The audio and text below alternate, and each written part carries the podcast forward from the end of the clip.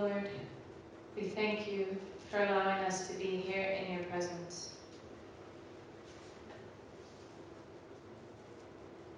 Thank you for your grace.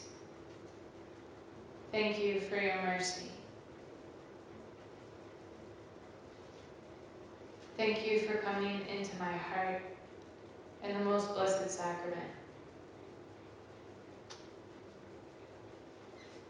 The Eucharist is such a gift. Holiness, God Himself comes inside of me and He speaks to my heart.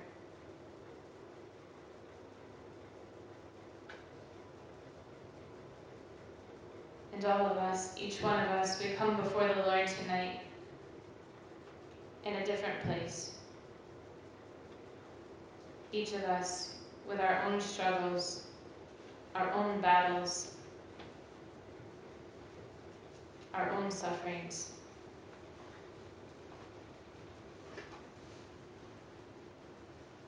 And Lord, we just want to place them at your feet.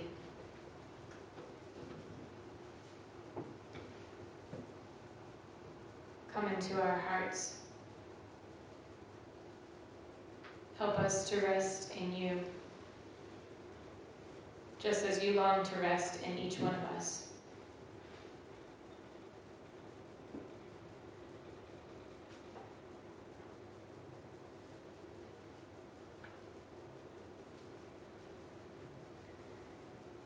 When we speak about faith and having faith in Jesus Christ, our faith means that we don't only participate in God's life, that we not only try to live in grace, but it also means that we try to adhere to Christ, to make him our only Lord and our only love.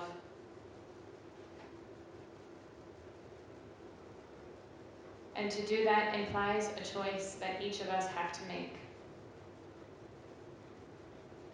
And that choice is that we direct our will towards Him as our final goal and our highest value.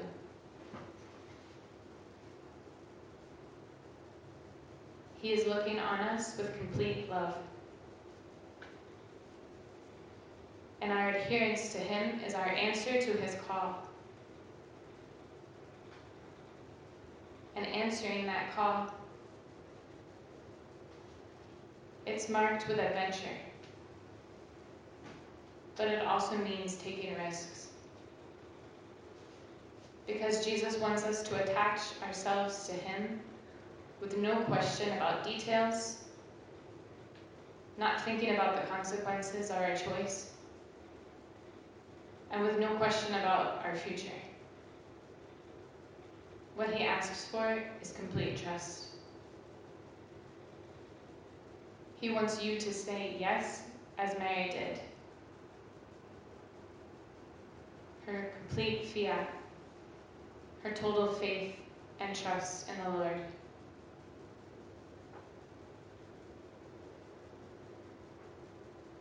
And sometimes trusting in Jesus and adhering to Him, that sometimes means accepting what is unknown or what seems to be darkness for us and that demands faith. Faith in Jesus Christ. If I truly believe that He is God, then I make that step in faith. I hand over whatever I'm holding back. I say to Him, Despite my weakness, I want my will to be united to yours. I want communion with you, God.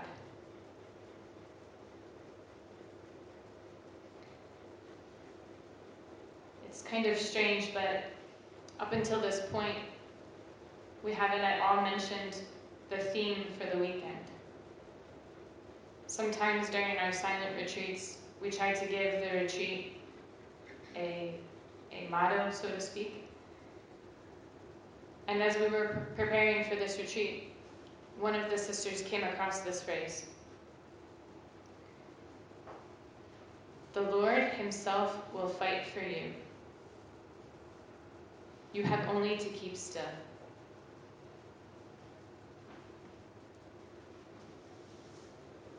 The Lord will fight for you. You have only to keep still.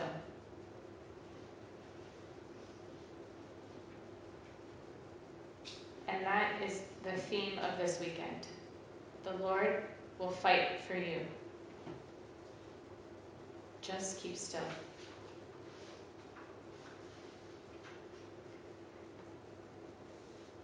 And that phrase actually comes from a book in the Bible, Exodus. It's Exodus chapter 14, verse 14. And one day when I was looking up where that phrase came from, the whole context, the story, I discovered that it's in the middle of a story about the crossing of the Red Sea. This is when the Israelites had spent years in Egypt as slaves. And Moses finally leads them out of Egypt through the desert, and then they get to a point where they need to cross the Red Sea. And the Egyptians are close behind them. So if you have your Bible with you, you can open up to Exodus 14, because I'm just going to read through this first part of the story.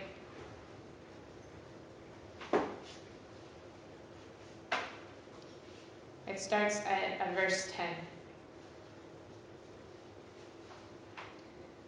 Now Pharaoh was near when the Israelites looked up and saw that the Egyptians had set out after them. Greatly frightened, the Israelites cried out to the Lord. To Moses they said, Were there no burial places in Egypt that you brought us to die in the wilderness? What have you done to us, bringing us out of Egypt? Did we not tell you this in Egypt when we said, Leave us alone, that we may serve the Egyptians? Far better for us to serve the Egyptians than to die in the wilderness. But Moses answered the people Do not fear. Stand your ground and see the victory the Lord will win for you today. For these Egyptians whom you see today, you will never see again. The Lord will fight for you. You have only to keep still. Then the Lord said to Moses, Why are you crying out to me? Tell the Israelites to set out. And you lift up your staff and stretch out your hand over the sea, and split it in two, that the Israelites may pass through the sea on dry land. But I will harden the hearts of the Egyptians so that they will go in after them. And I will receive glory through Pharaoh and all his army, his chariots, and his horsemen. The Egyptians will know that I am the Lord when I receive glory through Pharaoh, his chariots, and his horsemen. The angel of God, who had been leading Israel's army, now moved and went around behind them. And the column of cloud moving from in front of them, took up its place behind them, so that it came between the Egyptian army and that of Israel. And when it became dark, the cloud illumined the night. And so the rival camps did not come any closer together all night long. Then Moses stretched out his hand over the sea. And the Lord drove back the sea with a strong east wind all night long, and turned the sea into dry ground. The waters were split so that the Israelites entered into the midst of the sea on dry land, with the water as a wall to their right and to their left.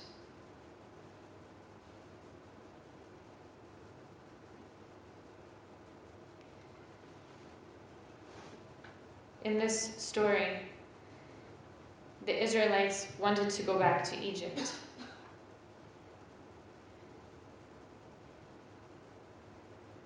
What's your Egypt? Is there anything in your soul, anything at all, that you want to go back to? When the Lord is asking you to leave it behind? Listen to what they said. Leave us alone that we may serve the Egyptians. The Israelites knew well, very well, that God's design and his desire was to lead them out of Egypt, that is, out of slavery, to freedom, to the promised land. And before they even start their journey, even at the very, very beginning of it, they're already begging to go back to Egypt. The same thing can happen to us. The Lord is asking us to leave behind certain things, to step out in faith, and we struggle with that. And there's a temptation to go back. But listen to the Lord's answer. Do not fear. Stand your ground and see the victory the Lord will win for you today. You see, the victory, it's not ours, it belongs to the Lord. It's the Lord who is going to win the victory. And it's right after that when the Lord says, when Moses says, the Lord will fight for you. The Lord is going to fight for you. Who has more interest in your soul than the Lord? And what do you have to do? You have only to keep still.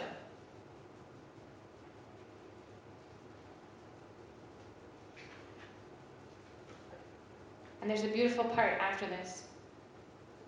When it said that the angel of God was leading Israel's army, then there was a column of cloud, and it moved in front of them and it took up its place behind them so that it came between the Egyptian army and that of Israel. Some say that that column of cloud represents the Blessed Mother.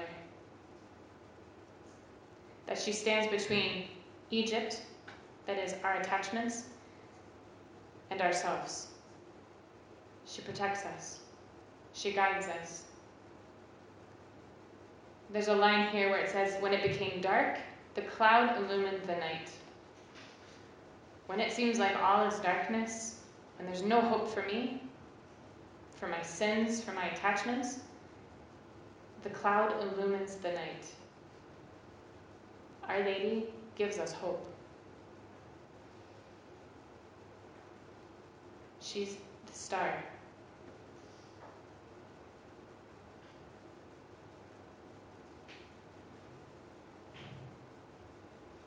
The gospel says that no one can serve two masters. He will either hate one and love the other, or be devoted to one and despise the other. You cannot serve God and mammon.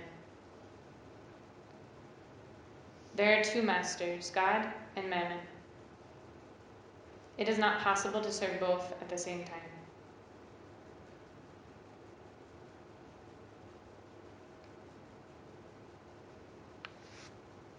There's a beautiful scene in the Gospel of Mark. Mark chapter 4, verses 35 to 41, where Jesus calms the storm at sea. Maybe it's just a very graphic scene for me right now because we're right by the sea and the wind has been really rough today. And there's been rain. But this scene can be a good scene for us to think about right now, tonight, before the Lord.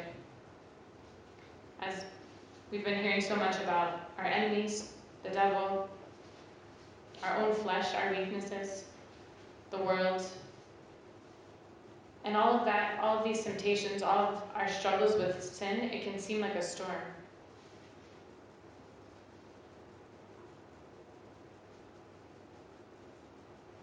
In this gospel, it says, that as evening drew, Jesus said to them, Let us cross to the other side. They're crossing from one side to the other. similar to what happened to the Israelites when they had to cross the sea. Whenever there's a crossing from one side to the other, in both of these moments, it means change. It means transformation. Let us cross to the other side. And they're not going alone, Jesus is with them. Then it says, Leaving the crowd, they took him with them in the boat just as he was. And other boats were with him. A violent squall came up, and waves were breaking over the boat, so that it was already filling up. Jesus was in the stern, asleep on a cushion. How can that be? How can that happen? There's a violent storm, waves are breaking over the boat, the boat's filling up with water, and Jesus is asleep on a cushion? What is he trying to say?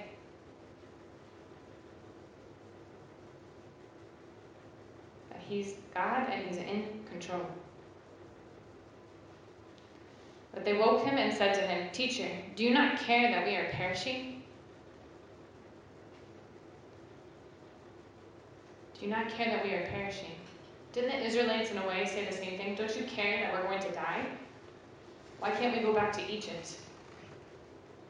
Well, here the apostles have a similar experience. Don't you care that we're perishing?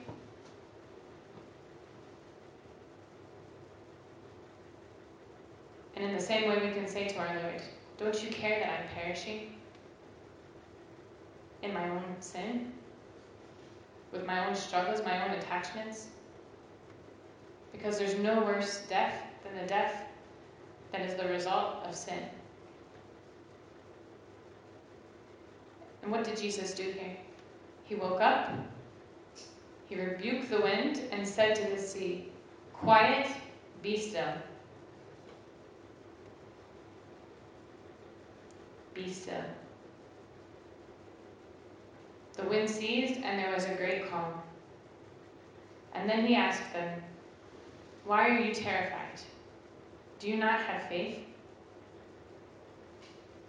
And they were filled with great awe and said to one another, Who then is this whom even wind and sea obey? Quiet, be still. In both of these scenes, the scene from Exodus with the Israelites, and this scene now with our Lord calming the storm at sea, in both of these instances, we see the Lord's intervention. You see, in the spiritual life, there's two sides. There's my struggle,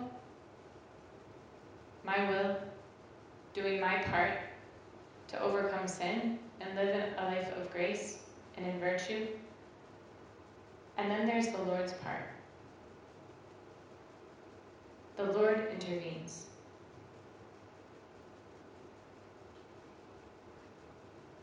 At His command, anything can change.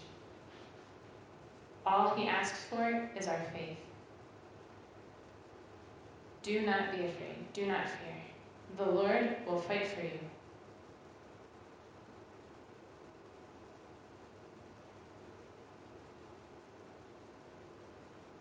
So let us just take a few moments now before the Lord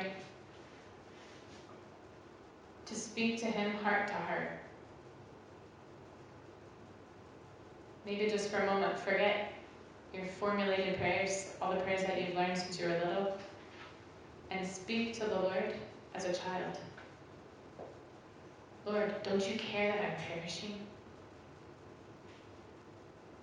Save me. Give me light. Have pity on me. Have mercy on me. Fight for me. For it's a certainty that we have that the Lord has more interest in our salvation than we have in our own salvation. He promises that He will fight for us.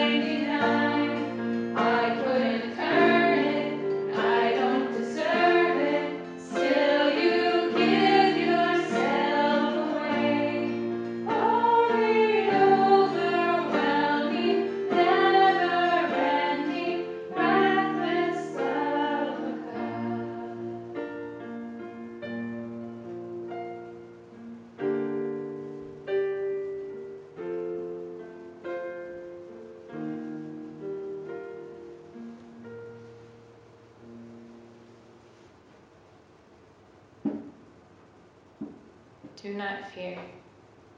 Stand your ground and see the victory the Lord will win for you today. For these Egyptians whom you see today, you will never see again.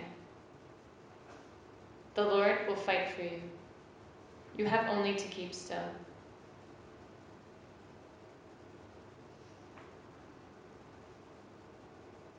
Christ, who expects us to entrust ourselves to Him, teaches us by His whole life the attitude of trusting. He came to us as a child, an infant, who cannot do anything on his own and is totally dependent on the care of adults. So, from the moment he came into the world, Jesus was stripped of everything for us. He became defenseless to make it easier for you to adhere to him and entrust yourself to him.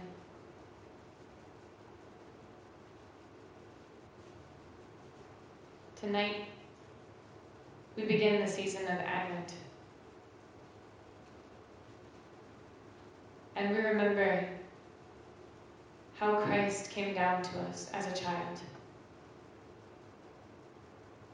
how he came into the world, how he was stripped of everything, defenseless, poor, and how he did it for you so that you could cling to Him and entrust yourself to Him.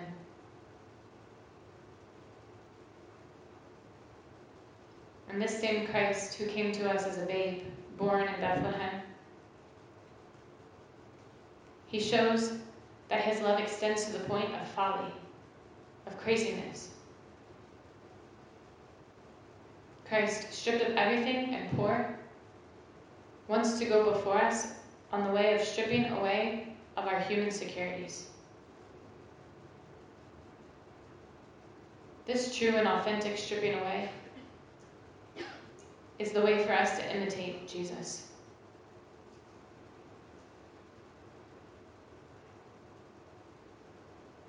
God wants to protect you in your life from false faith, false securities.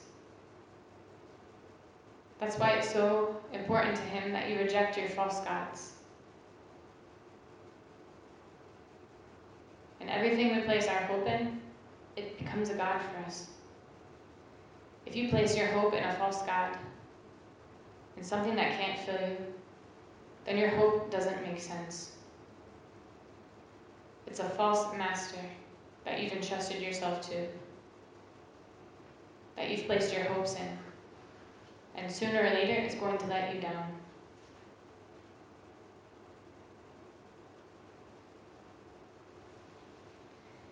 after the Israelites went through the Red Sea, or really just before they went through it, the Egyptians were following in pursuit after them. The Pharaoh's horses and chariots and the horsemen, they went out into the midst of the sea, behind the Israelites. But as they were going, the Lord looked down from a column of fiery cloud, it says, on the Egyptian army, and it threw it into a panic. And the Lord clogged their chariot wheels so that they could not drive. They could only do it with difficulty. And when that happened, the Egyptians said, Let us flee from Israel, because the Lord is fighting for them against Egypt. The Egyptians themselves recognized how God came down in Israel's aid. The Egyptians didn't stand a chance. And we, when we trust in the Lord and we let Him act in our life, He does the same for us. And the devil doesn't stand a chance. The Lord, how does He intervene? He intervenes by coming down into a little crib and being born for us. He intervenes by living a life of poverty, chastity, obedience, of total submission to the Father. He intervenes by dying on the cross for you and for me. And the devil doesn't stand a chance.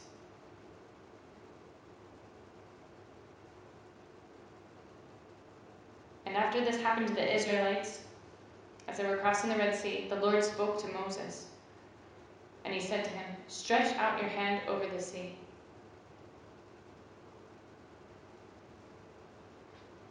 Many of the church fathers speak about Moses as a figure of Jesus Christ. So when we read a line like this, stretch out your hand, it can make us think of Jesus. Jesus, how he stretches not only his hands, but his arms. He stretches his arms out on a cross. He stretches his arms in that crib in Bethlehem towards you so that you can go to him, so that you're not afraid of God.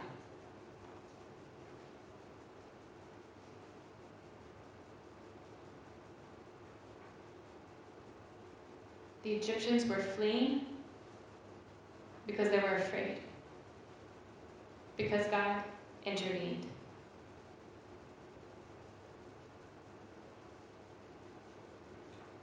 So, just as the Lord could part the Red Sea and he can calm the storm for the disciples, he can do the same for us. The same God that parted the Red Sea and calmed the storm is the same God that's in front of us here tonight. And why can't he do that for us? He can. He only asks us for faith.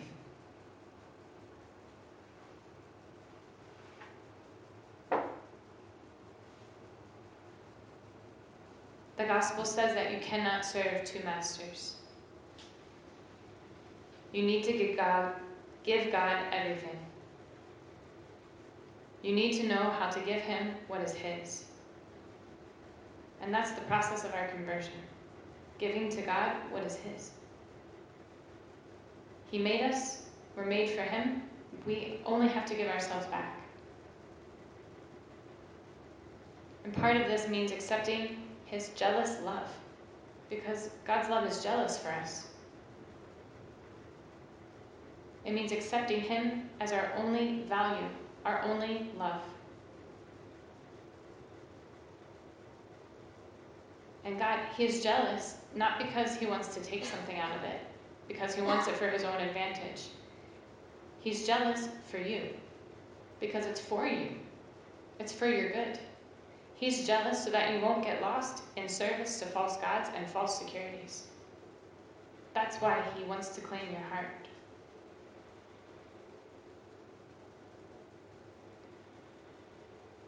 Any person that achieves union with God and reaches sanctity, a life of holiness, is a person who has accepted Christ to the very end as their only love.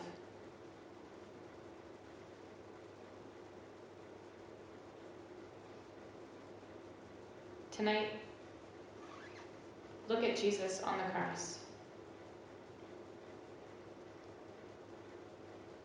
Look at him in his agony, in his passion. Christ also suffered. And he suffered a struggle of his will, just like you and I do. He wanted to do the Father's will, but he struggled because it meant suffering. And in his agony, that caused him to bleed, to sweat blood.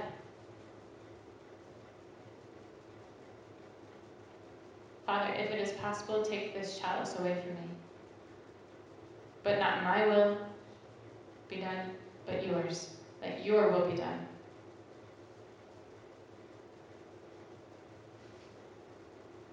Let's make that our prayer. Your will be done, not mine.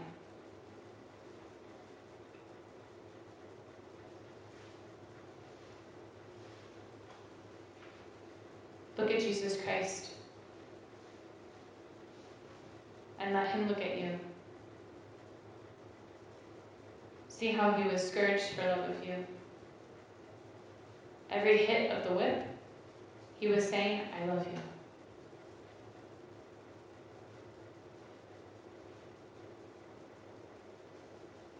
And he was thinking of you every time that you fall with sins of the flesh.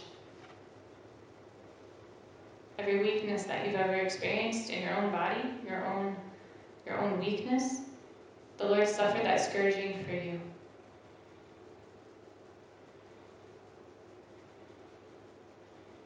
Look at him crowned with thorns. Do you not think that he wasn't thinking of you? Your struggles with depression, with despair, with any mental anguish you've ever experienced in your life. Of course, he was thinking of you.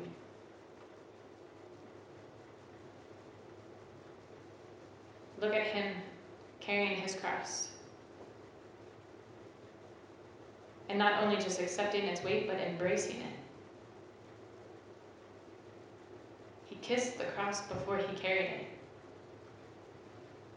And in his heart, he said the same thing he said in the agony of the garden Not my will, but yours be done.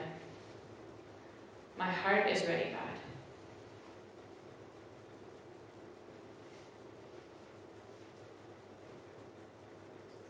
And see how he is inviting you to carry your little crosses too, which are nothing in comparison with what Christ carried. And walk beside him, walk beside the Lord and let him see you carry your cross out of love for him.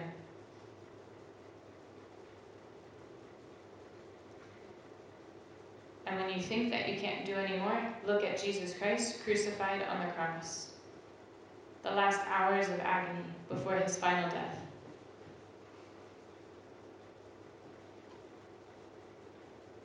Stand at his feet there, right next to the Blessed Mother and let him look on you and say to you, Behold your mother. He's given you his own mother to help you. To help you deal with any suffering, any difficulty, any struggle.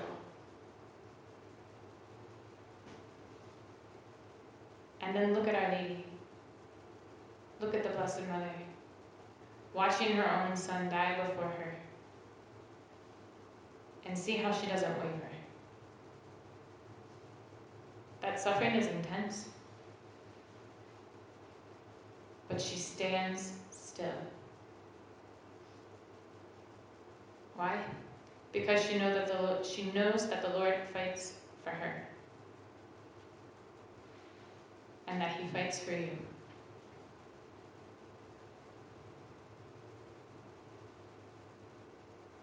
To love God means to accept His love, His jealous love for you. And this love wants to protect you from everything that may be a threat to your freedom and your faith.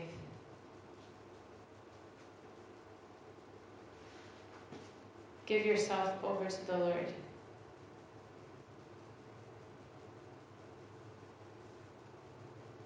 And just remember Remember the phrase, remember this theme.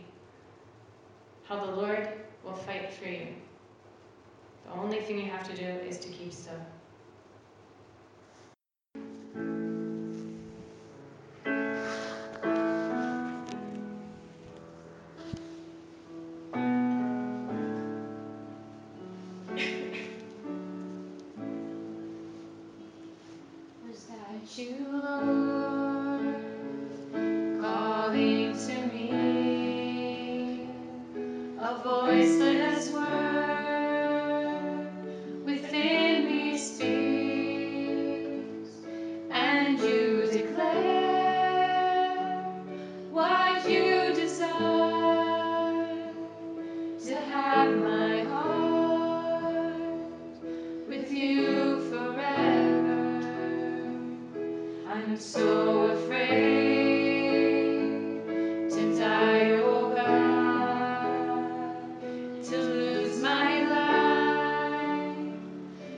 To life.